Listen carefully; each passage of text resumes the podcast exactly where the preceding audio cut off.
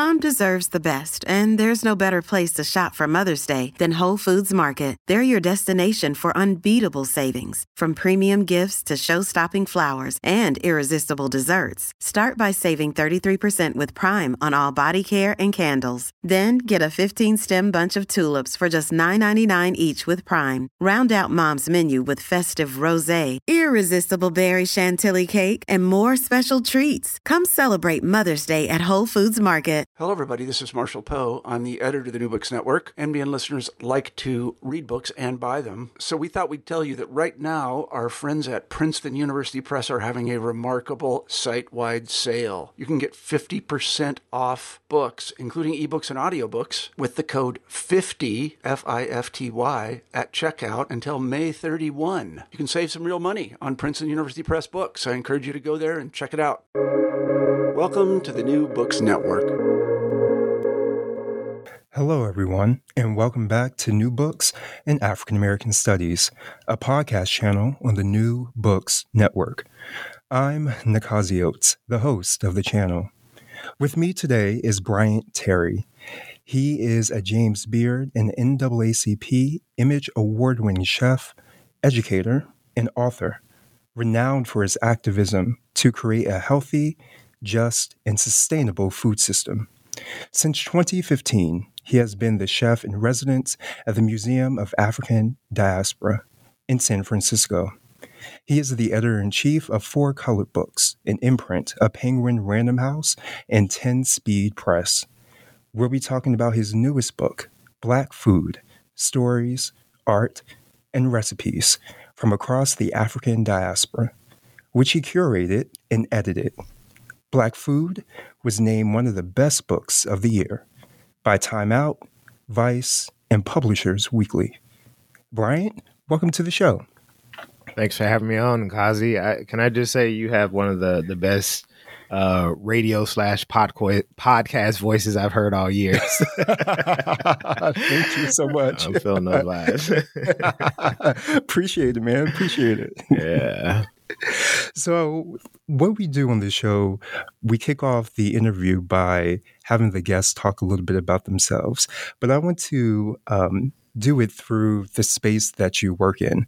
So, in, in preparation for this interview, I um, read that in your lab or your workspace, you have a portrait of Edna Lewis and a poster um, or a flyer of the Black Panther Party's free breakfast program. Um, among the many pieces of art that decorates your um, workspace. So tell me the significance of this culinary icon, as well as the cultural and political icons through the Black Panther Party. Sure. Uh, so yeah, the lab is my shed that I built uh, when my wife and I were pregnant with our second child, and it gives me workspace outside of our main house. And it's more than just workspace. It's um, I call it the lab because I feel like you know it's the most important space where I ideate and um, experiment and you know just figure out my next moves. But it's it's probably the, the, the space outside of nature that I go to to get uh, the most inspiration because it it does have a lot of my my art collection is in there and so it's decorated with a, a number of pieces that i have but the two that you mentioned um, one the the portrait of edna lewis by uh, the photographer uh, john t. Hill who um, has been you know just such an important person in terms of how we um, have been able to um, see and connect with Miss Lewis visually because he, you know, any most pictures that you see of Edna Lewis, John T. Hill probably captured um, mm. her for those images. Um, he he was a graduate chair at uh, Yale in the photography mm. program, mm. but I think he's just kind of doing whatever he wants to do now. So that piece is very special to me. I have had the opportunity to get to know him and we become friends. So he gifted me that portrait of her. And I love it because she has, you know, her hair just beautifully styled naturally. And she has on, you know, some uh, earrings that look like they're from West Africa. And she just, you know exuding all types of goddess energy and then the um there is an image that was inspired by a photograph of the Black Panther Party's Free Breakfast for Children program. And it's actually a line drawing by um, one of my big brothers and mentors, Brett Cook-Dizney, who's a visual artist um, here in the Bay Area, based in Berkeley. So, yeah, those two pieces, I actually have both of those on my bookshelf. So when I'm zooming, uh, typically you'll see uh, Edna Lewis and the Black Panthers behind me, but um, I'll start with the Black Panther Party for self defense. Um, and I, and I feel like it's always important for me to use their full um, name uh, that you know they used when they were founded. You know, I know we colloquially we call them the Black Panthers, but they were the Black Panther Party for self defense. Why? Because in the in the mid to late '60s, they were addressing the, the, the same issues that we're addressing now: police violence, um, police coming into our communities and violating the rights of um, citizens you know people should have uh, their rights protected. And and and, and as we've seen um, all too often um, you know not just violence but sometimes actual um, murdering citizens. So uh, i always think it's important to recognize that that's you know addressing police violence was an impetus for the black panthers to um, you know be created. That that was the, the kind of like um the the energy that was happening in Oakland. They were policing the police, and so um, you know, I would say in terms of the inspiration for me to commit a, a large part of my adult life to being a food justice activist, someone who is working to towards creating a more healthful and just and sustainable food system. Um, largely, my entree into this work was because of the work that the Black Panthers did in the late 60s and the 70s. And when I was a, a graduate student uh, at NYU, I learned more about their survival programs. I had known about the Black Panthers, obviously, and knew that they were more than the kind of negative portrayal uh, by the mainstream media of them just being kind of the gun toting, um, you know, just loud talking militants. I knew that that was just in line with the the way in which you know many of our revolutionaries are vilified and the propaganda to turn the people against them. But I didn't know the extent to which they had you know so many meaningful programs that were addressed at um, you know meeting the basic needs of people living in communities, and they had over sixty of them under the rubric of their survival programs. and the ones that moved me the most were the the ones that I think so brilliantly addressed this intersection of poverty, malnutrition, and institutional racism. Um, you know, they had grocery giveaways in which they were giving away uh, bags of food to low income residents of the Bay Area, and then they had their free breakfast for children program that they founded, which was aimed at feeding children a hot, nourishing breakfast every morning. And so, you know, learning about that that work, um, the programmatic response to issues of poverty and malnutrition and, and racism in our communities. But, um, you know, being very clear that the issues that they were addressing then, we were still, you know, dealing with them. We weren't out of the woods, you know. I was, and I always talk about this moment because it was such a powerful moment for me uh, to see the, the the world through a different lens after learning more about their work, and you know, really experientially kind of understanding that young people um, were being stuffed and starved. You know, I was on a subway. I was going to TA one morning, and it's like seven thirty in the morning, and I see these young people across the train um, on, on my way to Manhattan from Brooklyn, and they were on the way to school, presumably um, eating candy bars and red hot Cheetos and drinking energy drink. You know, the whatever like the energy beverages and sugary uh, juices and sodas. And I was just very clear that, you know, there needed to be a shift. And I knew it wasn't about them. I knew, you know, I, I was very clear we can't blame the victim because, you know, it was clear that structurally, um, one, these were the type of foods that were available in the communities and that they were aggressively being marketed to consume. And, um, you know, two, there's just like that kind of understanding of these structural realities and um, so it, that that that moment and that period of research led me into food justice activism and i um you know, started my journey from there. But, you know, Edna Lewis came a little bit later because I didn't really know about Edna Lewis until I became, um, until I was in culinary school. And I think I was one of two black people um, in my class in culinary school. I went to the Natural Gourmet Institute in um, Manhattan. It, was based in Manhattan, but um, now they've been absorbed by the Institute of Culinary Education. But it's the first health supportive culinary um, school in the country. And so the focus was really on, you know, looking at these different eating models from macrobiotics to vegetarianism to veganism to, you know, raw food diet and just thinking about food as medicine and how you know as chefs we could really play the a, a role of being healers. And i went in very clear that i don't want to work in a restaurant you know i didn't want to uh, be a caterer or anything like that. I went in with a very clear goal of gaining the skills to you know found this organization be healthy that use cooking as a way to engage and excite young people um, and and move them towards um, you know being politicized around food issues so that they could be the ones who are kind of leading the change in their communities. So you know, in in cooking school, I was I'm always thinking about mentors, whether you know in real life or um, mentored by the words of, of people who've come before us. And so I started researching because I just didn't, I felt like there was uh, very little mention of black chefs.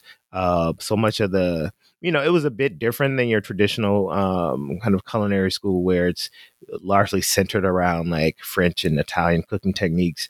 Um, actually, Asian uh, cooking techniques inspired a lot of the curriculum, you know, coming out of kind of macrobiotics being so ascended in the 1970s when the school was founded but um, I, I, still wanted to find black chefs that I could look up to and who would inspire me to continue to hone my craft. And I discovered Edna Lewis, and I was so um, just blown away by her for a couple reasons in her story. Um, one, she was such a eclectic and just like a brilliant just free black woman you know she was she just did whatever she wanted to do you know people know her as a chef and a cookbook um, writer but i know at one point she was like, um, was she like the secretary of Oscar de la Renta? Maybe she was a, a seamstress for, for, that company. Um, so she was like working in fashion. I know that she had some dealings with, um, you know, far left political movements uh, in New York City. I feel like she was involved with the Communist Party. So anyway, I was just like, this, this is who I'm trying to model myself after, you know, in terms of just like not being limited to to one way of kind of expressing brilliance in the world. Um, so yeah, I learned about her, and I was really impressed with the fact that she disrupted this this what I've seen is this very um, reductive way that people often imagine black food, um, either as kind of antebellum survival foods or the um, the big flavored meats and overcooked vegetables and sugary desserts that one might find at a soul food restaurant. Um, but she talked about the, the, diversity and the complexity and the seasonality and the um, just the the the the bounty of you know these thriving local food systems in traditional southern communities you know specifically her where she came from freetown virginia um so yeah this is she just had all the right hit all the right notes in terms of like who I imagine um, kind of modeling at least partially my um, trajectory in in the food space. And so um, I, I, keep them behind me to to just always keep me grounded in what is most important. And I, I, I started this work because of the movement building piece. I really wanted to be a part of this um, what I would argue is the most important movement of the late 20th and 21st century, uh, food justice. And, um, you know, I, I want to always be grounded in and, and, accountable to community, regardless of if I'm doing like actual grassroots community building work or, you know, working as a publisher as I am now. I, I always keep a, a, an eye on the grassroots and how I can support that work. Yeah, definitely. And to that point about food justice, you know, I think about the number of ways that we can enter into a particular social issue. Um, I once heard that um, you were introduced to food by listening to hip hop. Um, so, if you could tell our listeners about the significance of food, music, and culture. Sure. I came, I grew up in a musical family. I always talk about my grandfather, my maternal grandfather, um, Edward Bryant, and he founded a group, Eddie Bryant and the Four Stars of Harmony, and they were a traveling gospel um, quartet in Memphis, um, or you know, in the South. We we're from Memphis, but they traveled throughout the South. They were uh, the first black um, gospel group to be played on Memphis radio, and so because of my grandfather, all of my parents uh, my mom's siblings are musical from, you know, my mom who sings in a church choir to my uncle Don, who is a, a really popular singer songwriter in the 60s and 70s. And, you know, before he even was doing songwriting, he was a, um, you know, he had a, his own career. And he recently, um, it, what 2017 he put out his third secular album. His first one was like in 1968 i think.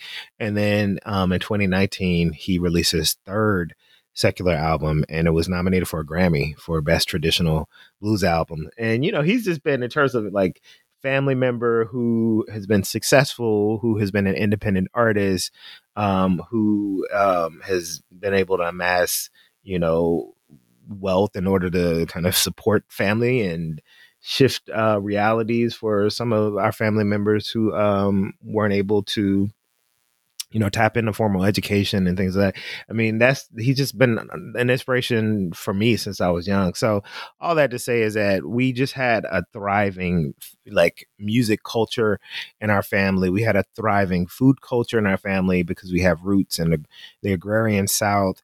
And these things were inseparable. Whenever we gathered it was just you know family members. My um, uncle was playing piano. His brothers were crooning. My mom and her sisters were singing. You know, it was like music was always. It was like talent shows that it, whenever we gathered, and of course, food was always central to family gatherings as well. And you know, eh, part of it is about me reliving these magical moments and recognizing that so many people um, haven't um, had the opportunity to gather around the table in these ways. And and you know but the, the larger political project is kind of reintegrating what i see you know our industrialized food system is created food like food is this commodity and it's on one side and all the things that have traditionally been so integrated with the way that we grow food and and and cook it and eat it like music and art and culture and community um they're you know way over on this other side. And so I, I really see the work that i do as kind of bridging this chasm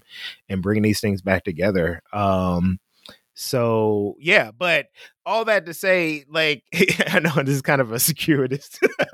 Let me get to, to the point of just like the moment that I I would say was the catalyst for me becoming a food justice activist was when I heard the hip hop song "Beef" by the the seminal um, hip hop group Boogie Down Productions um, with their lead rapper KRS One and DJ producer Scott La Rock.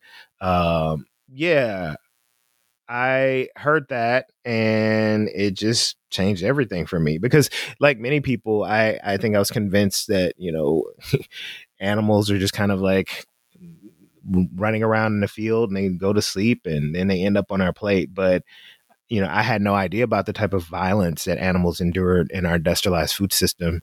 And um, it was just one of those moments where I couldn't look back. Like once I learned about that, um, with KRS One so brilliantly articulating the the the, the violence um, against animal and the, the, the animals and the impact that it has not on only on the animals but on human health and the environment as well.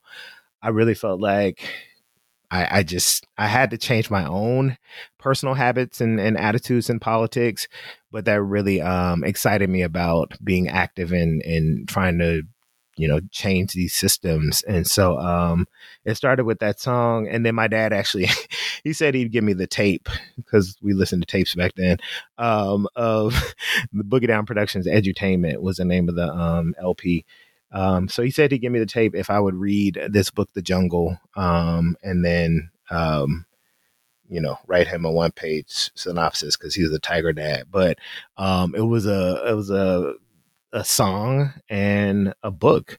Um, you know, a, fiction that actually kind of moved me into this work. And so I always recognize that people learn in different ways. It, it, maybe a heady intellectual lecture might uh, move cer- certain people to think differently about um, food, but maybe it's a delicious meal, maybe it's a song, maybe it's um, a, a, riveting piece of um, art. And so I'm I'm always thinking about the multiple ways that we can um, kind of inspire and educate people uh, beyond just text.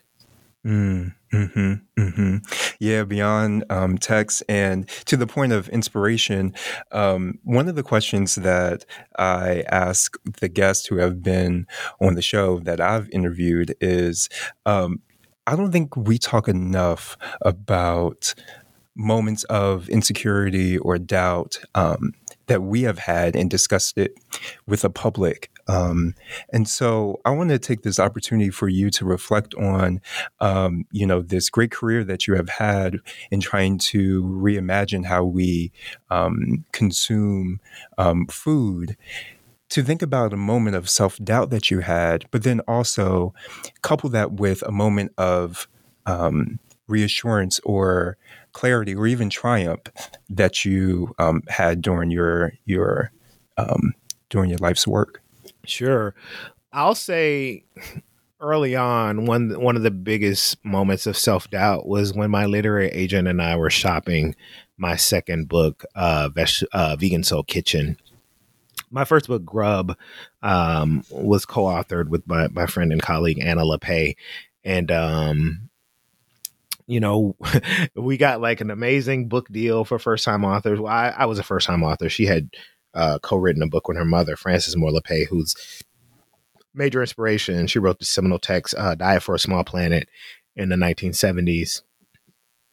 And um, I was just very confident that, you know, coming off of getting this wildly um, we got we got an advance that we shouldn't have gotten, but it is what it is. But it was it was it was much bigger than I think we deserved as these young authors. But you know, I'm like confident, like, hey, I'm coming into my second book deal. It's about to be on and popping. I'm gonna get twice that amount or whatever I was thinking.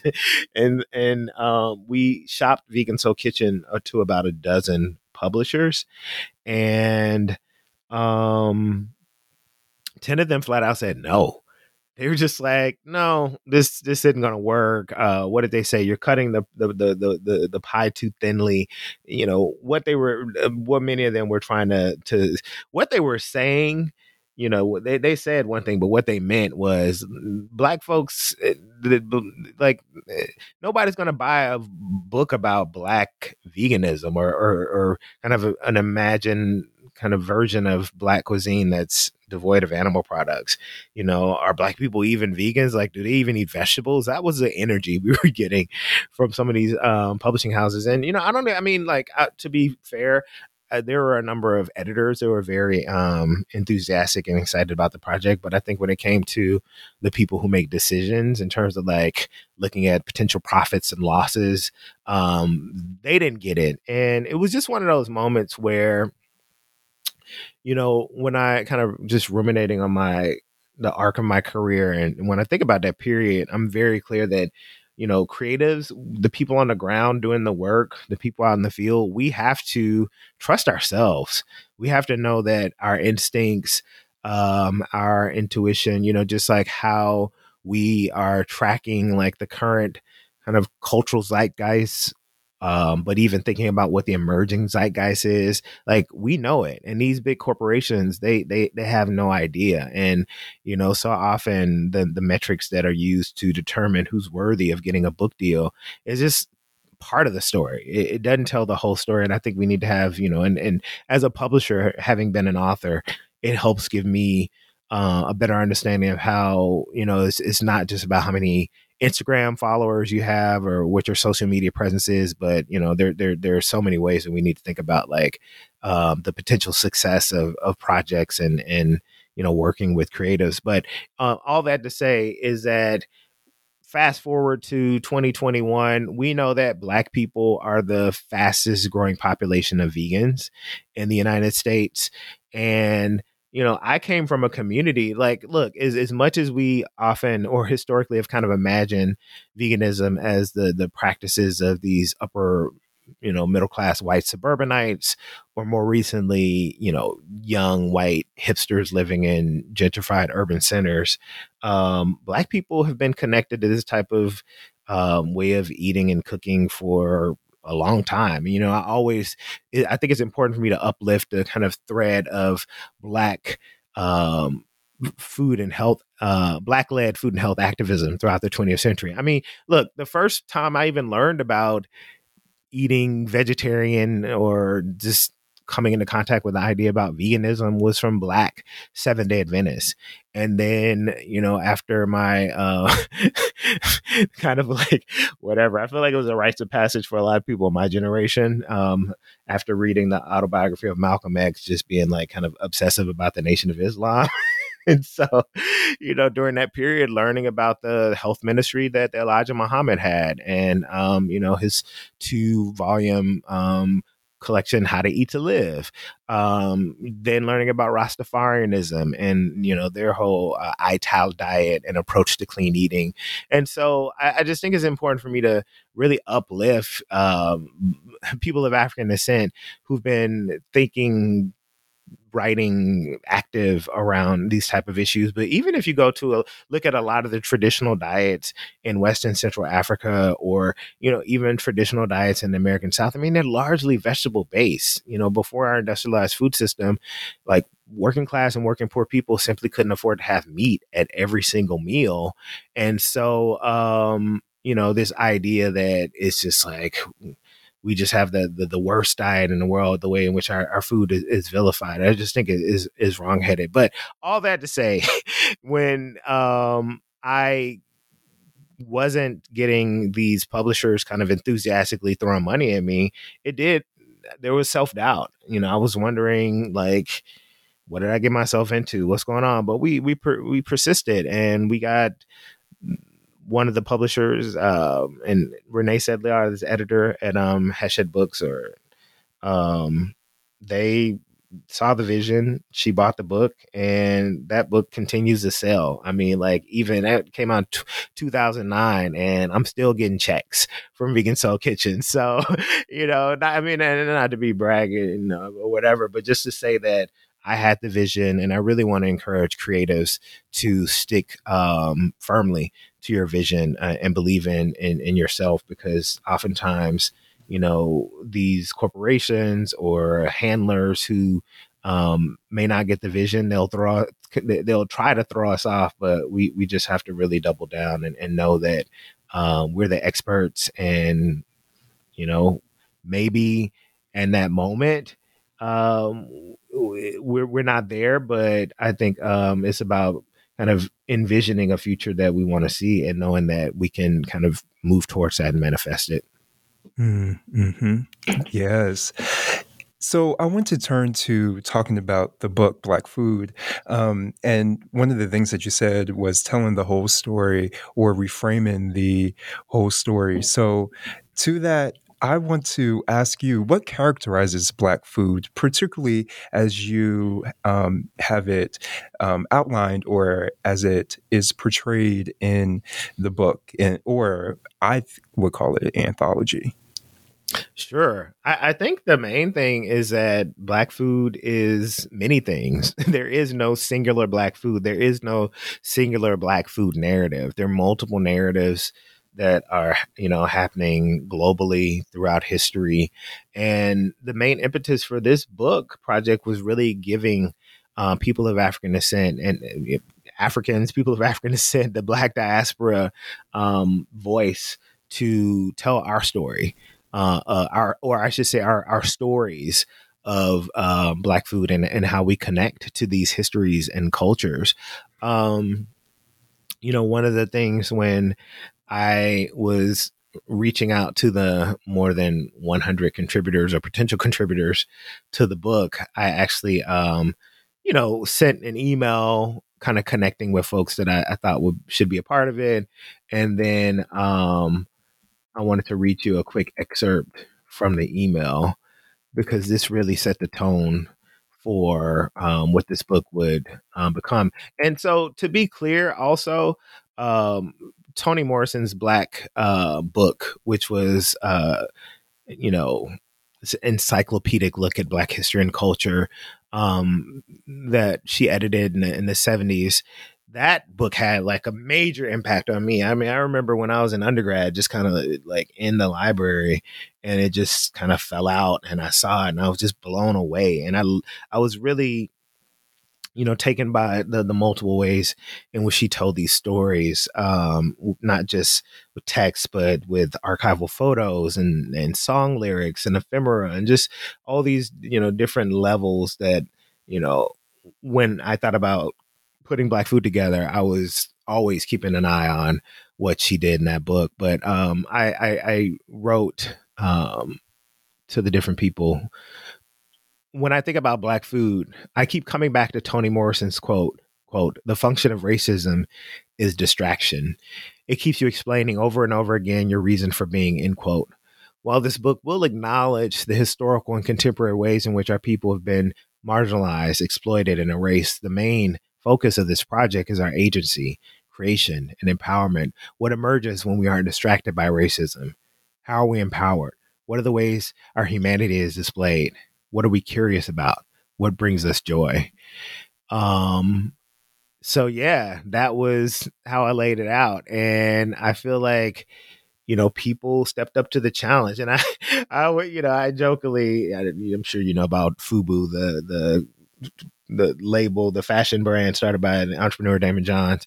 Um, and so I, I told people, I was like, this is FUBU. This is for us, by us. This book is, um, I, I'm, I'm putting this together without concern for the white gaze. I want this to be something, us having a conversation with each other and inviting the world to, um, you know, listen in and, and be a part of it. Um, so yeah, the, the, the, the main thing for me is, um, when I was thinking about the book, how can I create space for all these people throughout the Black diaspora to tell their most, most authentic story about their connection with Black food, and then, um, you know, we'll share it with the people. Mm-hmm, mm-hmm. It's so funny that you um, mentioned Professor Toni Morrison's um, The Black Book because one of the things that I think is so um, um great and um, unprecedented about that book is that in many ways it was like the first like black national museum right mm. um, that mm. we um, would you know that we would get it in the form of of that um, book that she edited which is fantastic and i actually own one of the first um, copies of of the Black Book. Wow. Um, yeah, yeah. But I see a through line um, to Black food because, as you stated, um, that quote from the late um, Toni Morrison, Professor Toni Morrison, you know, what would happen if we remove um, the you know omnipresence of racism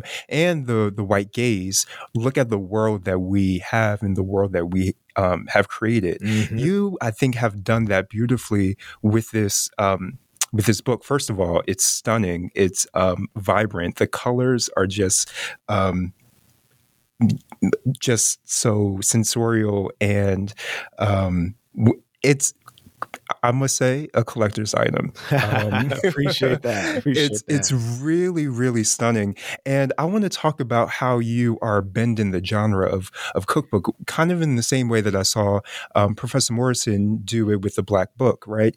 And so, um, in your introduction, you quote say this.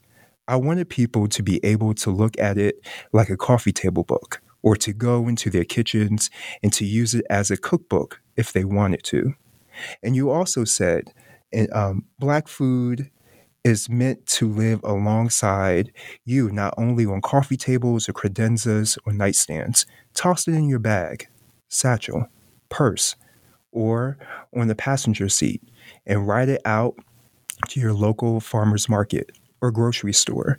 And literally, I actually follow your words. Um, last month, I was um, working for um, uh, general election where I live, and I actually brought the the book with me. And when we had um, some downtime, which one can imagine, it was often, mm-hmm. um, I pulled out the book and I started reading it. And my colleague, she said, "Oh, are you going to cook?" I said, "Well, no, not tonight.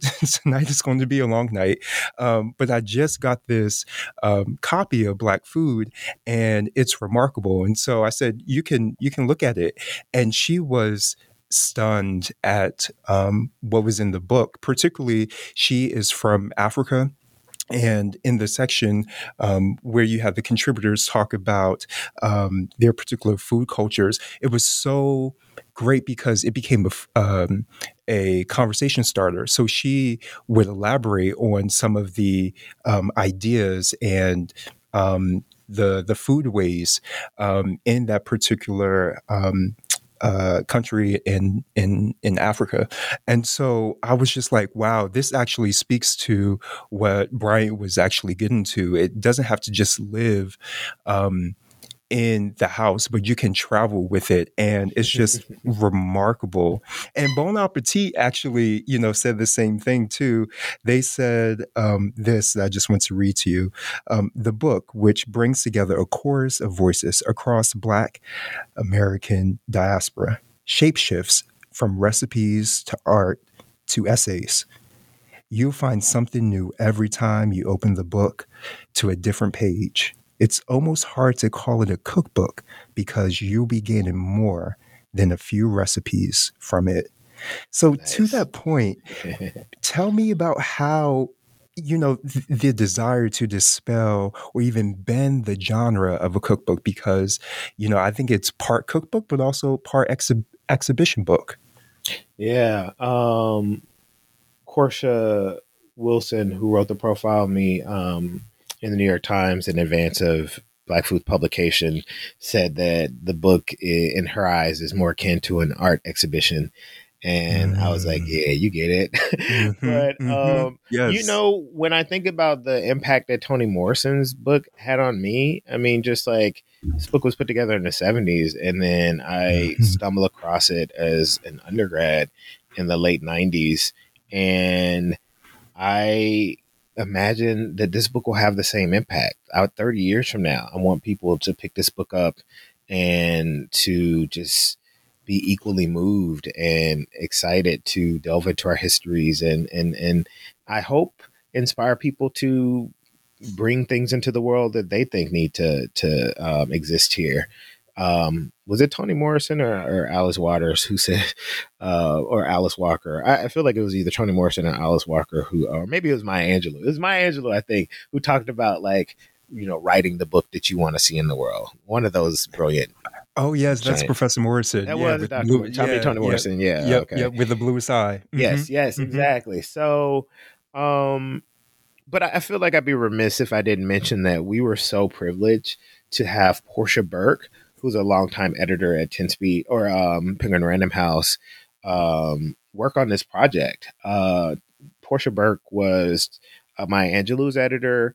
She ushered the re um, the kind of whatever the republication of Malcolm X's autobiography Malcolm X, and she um, also ushered in like a reprinting of the um, Toni Morrison's Black Book, and you know I was very clear that with my publisher, 10 Speed Press, and I love them. And they've done an amazing job of supporting me, including giving me my own publishing imprint. But I was very clear that we needed black eyes on this book. You know, my editor, um, Kelly Snowden, is a white woman, and I love working with her, and she's done right by me. But this book required a black editor um, who could and and and not just so um, just to give you a little background in terms of like how this book came together you know even when we were thinking about just like art direction and visuals um you know 10 speed press rarely works with like an outside art director but i was very adamant that we needed not just a black art director but a black art director who understands you know black visual language and aesthetics and um you know understands black history and could connect with the work in a spiritual way right and i think that you know george McCalman our brilliant art director um, he brought us a game and you know from the the beautiful cover that you mentioned um, to the design and just everything. I feel like this book it sings um, visually because of his leadership. And so the thing about the thing about black food is that I've done in in not as ambitiously, but you know, most of what I've done in here, I've done throughout my body of work. If you go back to Grub, our, my first book, we brought together these essays that talked about the problems in our industrialized food system. And, you know, we provided people with like nuts and bolts, uh, tips and tools to um, make changes in their life, uh, you know, as consumers and as community members and as citizens. Um, and then we have the, the, the, the recipes that are, you know, kind of curated as menus. Um, I I commissioned this New York based uh, artist Tinja Nikita to do these line, lino cuts that represented each season because I divided the menus by season, and so this is just the first time that I've gotten a lot of money to do it so big and so well.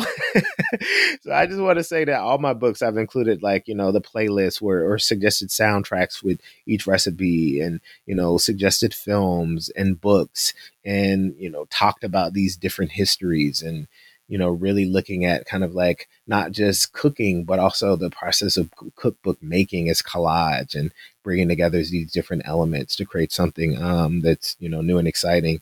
So, um, you know, black food. Eh, we can't talk about the book without talking about my residency at the Museum of the African Diaspora, and I, you know that also largely shaped the direction of this book as well. I mean, I've been operating out of a fine art museum since 2015, and it was important for me to include um, you know that art be a through line in the book. Um you know obviously the the more than what 70 recipes are through line but every chapter opens with a different uh, visual piece that really encapsulates the energy and the content um, that you know follows. Um, we have the the playlists and the, the soundtracks. There's like you know essays there's poetry there um, you know, our prescriptions for taking care of ourselves in these kind of perilous times. So, you know, as you mentioned earlier, I think the, the beauty about this book is that people, everyone could find something in here. You know, I know that a lot of people, they just, for a number of reasons, don't cook a lot. And they'll see this as something that helps them learn more about the the, the histories of, of black food cultures um, I know a lot of people are who immediately started cooking from this. I was getting like photos and tagged in images on the day that the book was published. So I know mm-hmm. that that's a draw for people. And then I hope that, you know, people find multiple uses. Maybe people who came for the book for the, the, the essays will eventually find their, their, their way into the kitchen making the recipes. And, you know, I know people people tell me all the time, and this is like they're they keep it on their coffee table because when they, when people come over, they want um, them to flip through it. And so uh, I, I'm I'm glad that it is showing up in in these multiple ways in people's lives, and I hope that um, you know people can eventually consume it in its totality or maybe not you know whatever once i once once i'm done with it then it, it, it does what it needs to do in the world and i don't really have control over that One of the things that is different about this um, this cookbook um, compared to your previous ones is that it includes meat. Um, so, tell me about the decision to feature um, recipes that um, includes meat. Sure, that was a tough decision, and it was largely like what was most kind of stressful about deciding to include animal products was feeling like I'd potentially let down uh, many of my long time, you know, people have been following my work since mm-hmm. um, 2009 or whatever. Um, I had to take off my author's hat and put on my publisher hat and editor hat for this project.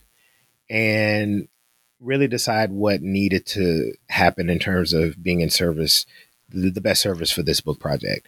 Um, and look, we put this book together in nine months. This is literally a pandemic wow. baby book. Wow. You know, we um, did things quickly. I felt a, a, a, sense of urgency about getting this book into the world, and I pulled together a team quickly. We pulled together, you know, over 100 contributors throughout the Black diaspora really quickly. And so, you know, if we had more time, maybe I could have pulled off making this an all plant based um, book. You know, I, I, I, when I reached out to the different chefs to uh, contribute recipes, I wasn't overly prescriptive, but I did, uh, you know, at least encourage people to consider make offering a plant based dish. But one, some people that's not their wheelhouse, and I wouldn't want someone to, you know. Uh, I didn't want it to be contrived. I didn't want someone to just like create mm. some plant based recipe for the sake of doing in a book, and and it didn't shine because that's not where um you know their craft is like they they just don't specialize in that. But also, I just want to give people space to tell their stories about their connection with food in a, a, way that was most authentic to them. You know, Hawa Hassan, the Somali American chef, she wanted to have this lamb stew, um, the Somali lamb stew, because it is a, a staple um, mm-hmm. in her culture. And um, I think that story needs to be told. So uh, I'm excited. I'm proud of the book. Um, in terms of books by Bryant, you know, you can always buy my old books because this is my last, you know, in terms of me being an author, this is it for me. I'm retiring mm. from um, book um, writing myself, but you know, obviously as a publisher, I will be continuing to support others in making their own books. Hmm. Hmm.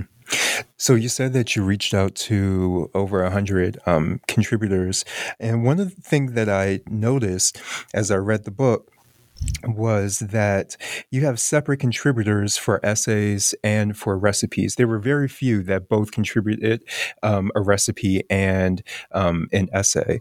How did you decide um, who was going to contribute to the book and, and what they were going to um, offer? I mean, I have been thinking about a book project like this for a while. So just, you know, being in the community and, and doing this work and having all these brilliant colleagues to whom I was, uh, with whom I was connected, you know, I had a good sense of just people's expertise and, and what would make sense, um, you know, where people would best fit in a book project like this. Um, I've been thinking about this book since I started my residency in MoAD because, you know, I'm co-creating this brilliant programming at this museum in San Francisco. And I've always felt from the beginning that this is something I wanted to share with the world. You know, this was 2015. We didn't have, really have an infrastructure for um, virtual programming. It was just kind of the ethos was look, you come to the museum for the program and you're here that moment in time. And if you miss it, come to the next one. Um, from the first program that I had uh, as, as chef in residence, Black Women, Food and Power, you know, I was just blown mm. away by the fact that we had people coming from all over the country. You know, I expected people from like Southern Cal or even coming from the Pacific Northwest, but the fact that we had people flying in from the East Coast for our two hour program at our, our small but mighty museum in San Francisco, I knew that this was special and that there was a hunger for this type of programming. And so just kind of put it on the back burner. But then, you know, in 2020 with the um, post uh, state murders of Breonna Taylor and George Floyd and the subsequent uprisings and then the revelation of racism within food media, I knew that this was the time. This is when this book we needed to to bring this book into the world. And uh, one of the first things I did was put together what I called uh, my kitchen cabinet, where I tapped uh, three of my brilliant friends and colleagues uh, Scott Alves Barton, who's a chef and uh, professor uh, at the NYU Food Studies program. Um, uh, Dara Cooper, who is like the ED of the National Food Justice Alliance and a, um, just a badass food justice activist. And then Therese Nelson, who is this um, uh, New Jersey based caterer and storyteller and community builder.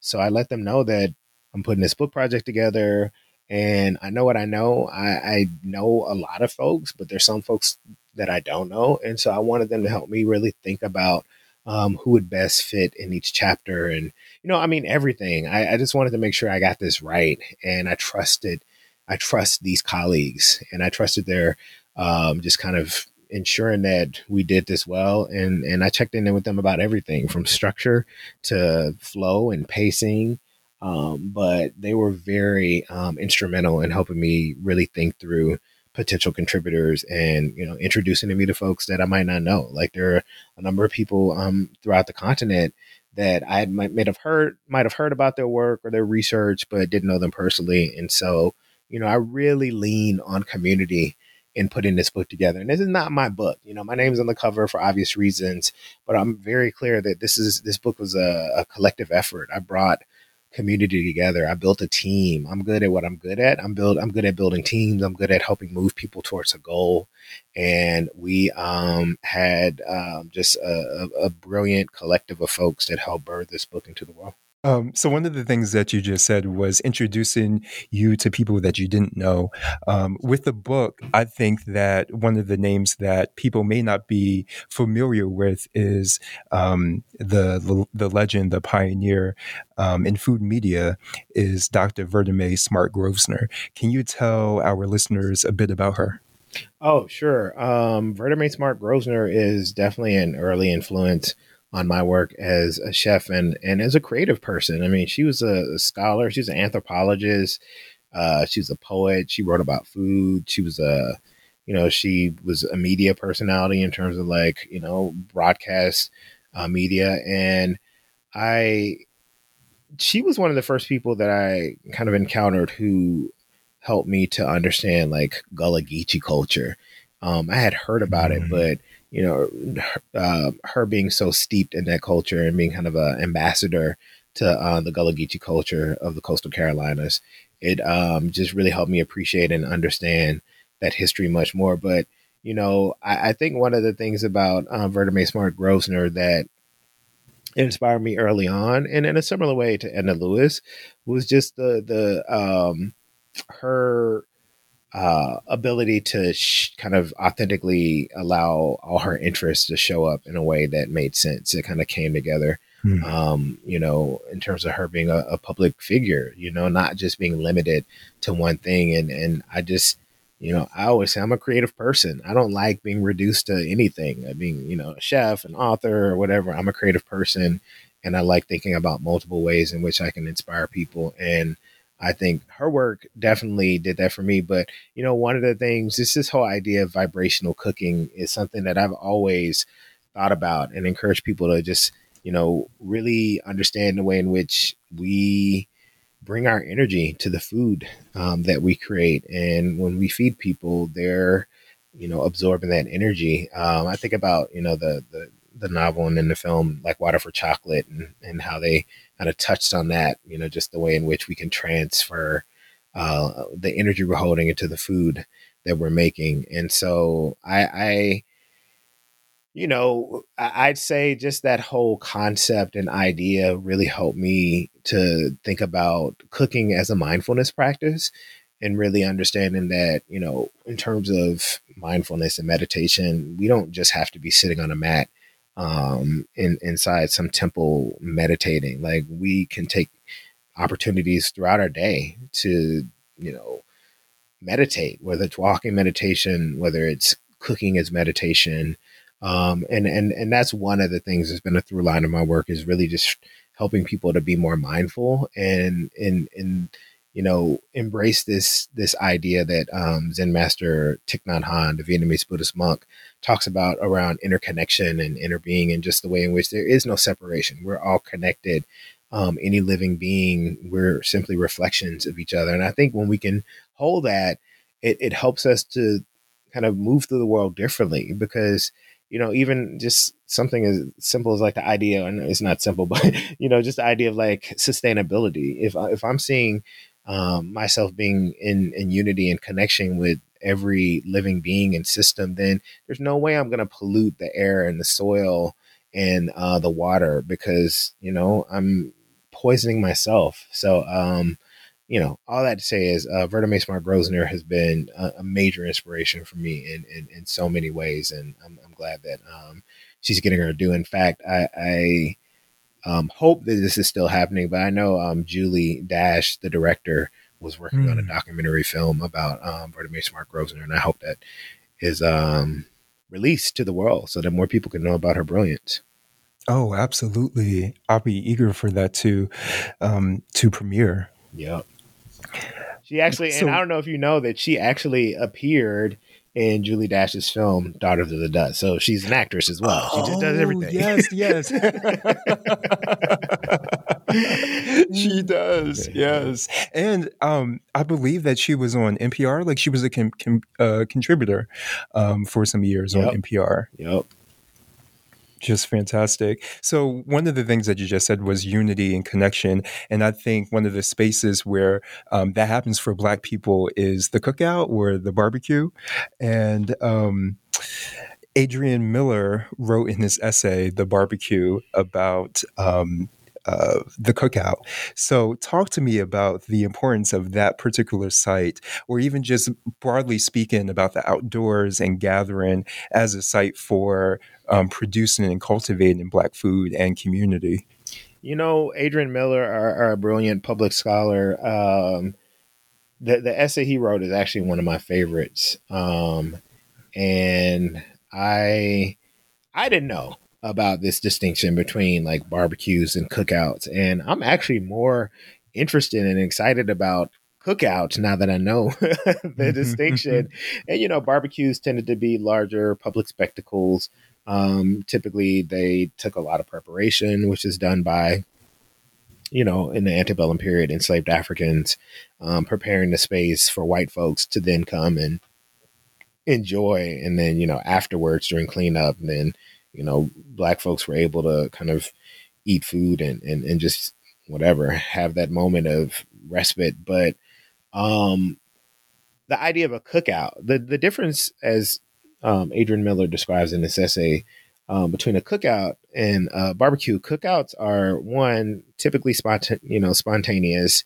Um, they are something that, you know, is usually planned weeks in advance.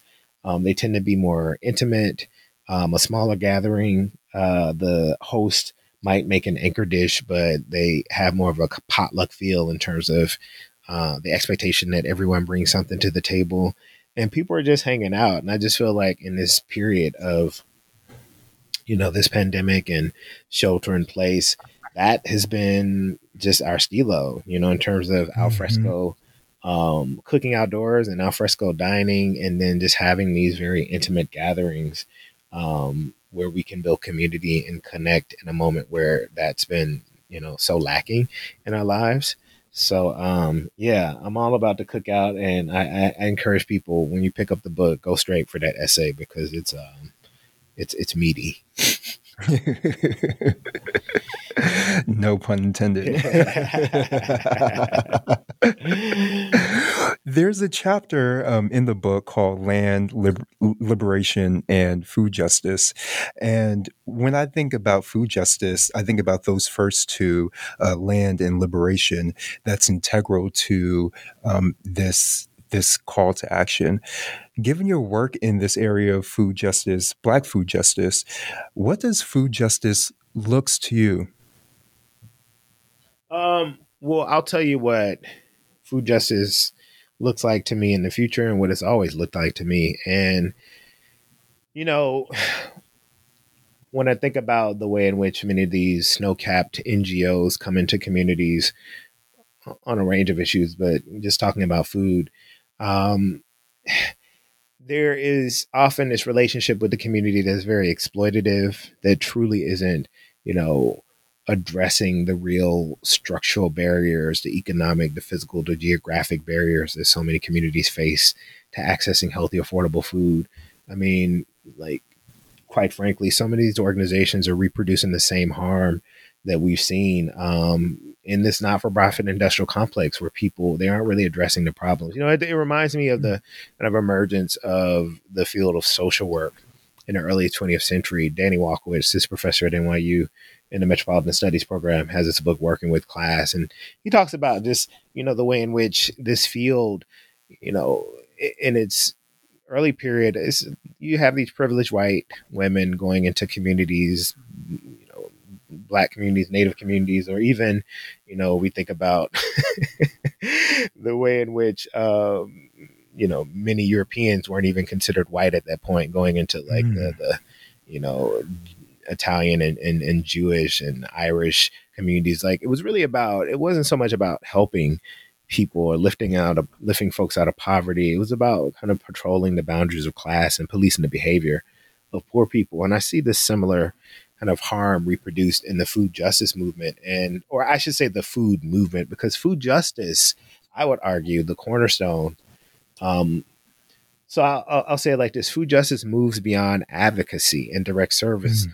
and calls for organized responses to food insecurity or food apartheid, um, as we're describing it.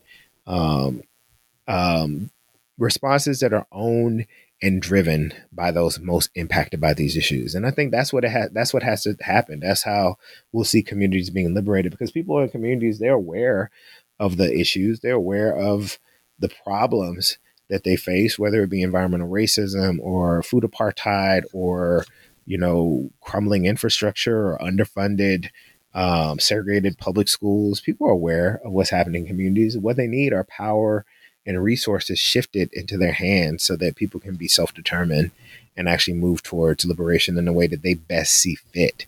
Um, so that's what food justice is for me. Mm, I like that. So we're in the holiday season, Bryant. And what is one dish that you um, would make, um, you know, to celebrate the the holidays, or what is one dish that you would tell our listeners to try out for this holiday season?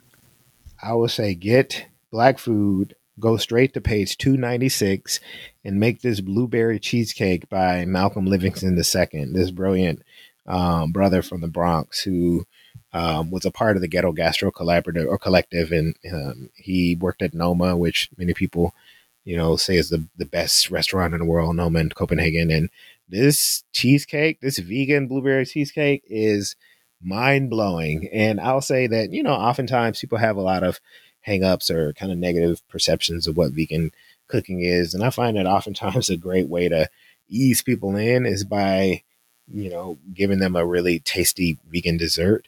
And I think that if you have some folks who doubt that they can be satisfied and, and pleased with vegan food, make them that blueberry cheesecake and yeah, it'll be a different uh, different conversation after that. so we have our marching orders to make the blueberry cheesecake, y'all. Yeah. so, Bryant, the last question. Tell me what you are working on now.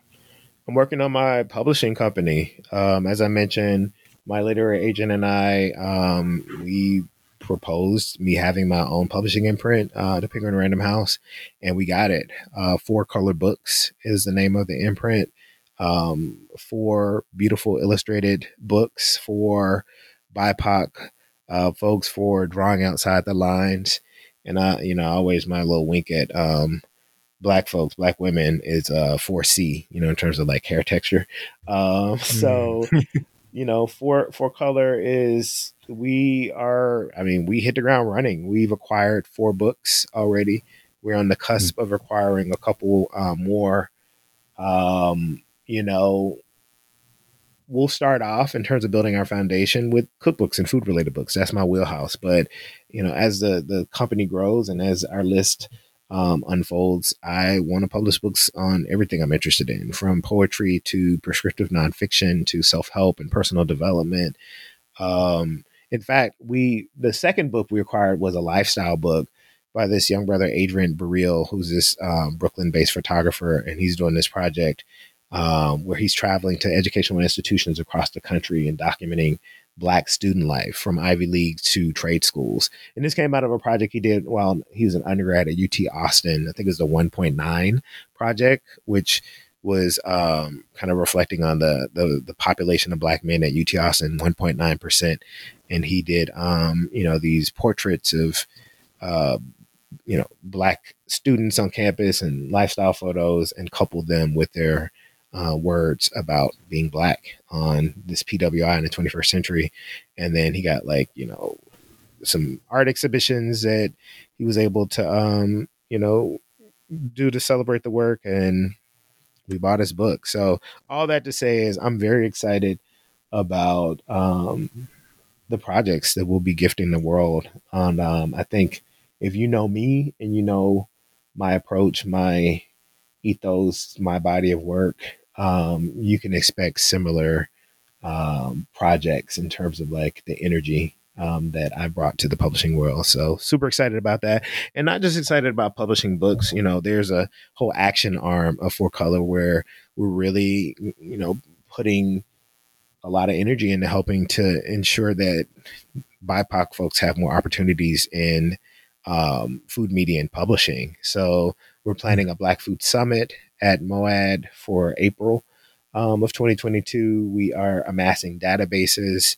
with Black and BIPOC art directors and food photographers and prop stylists and food stylists and you know all these different fields in food media that are hard to get into because it's about you know networks and shadowing on set and being mentored.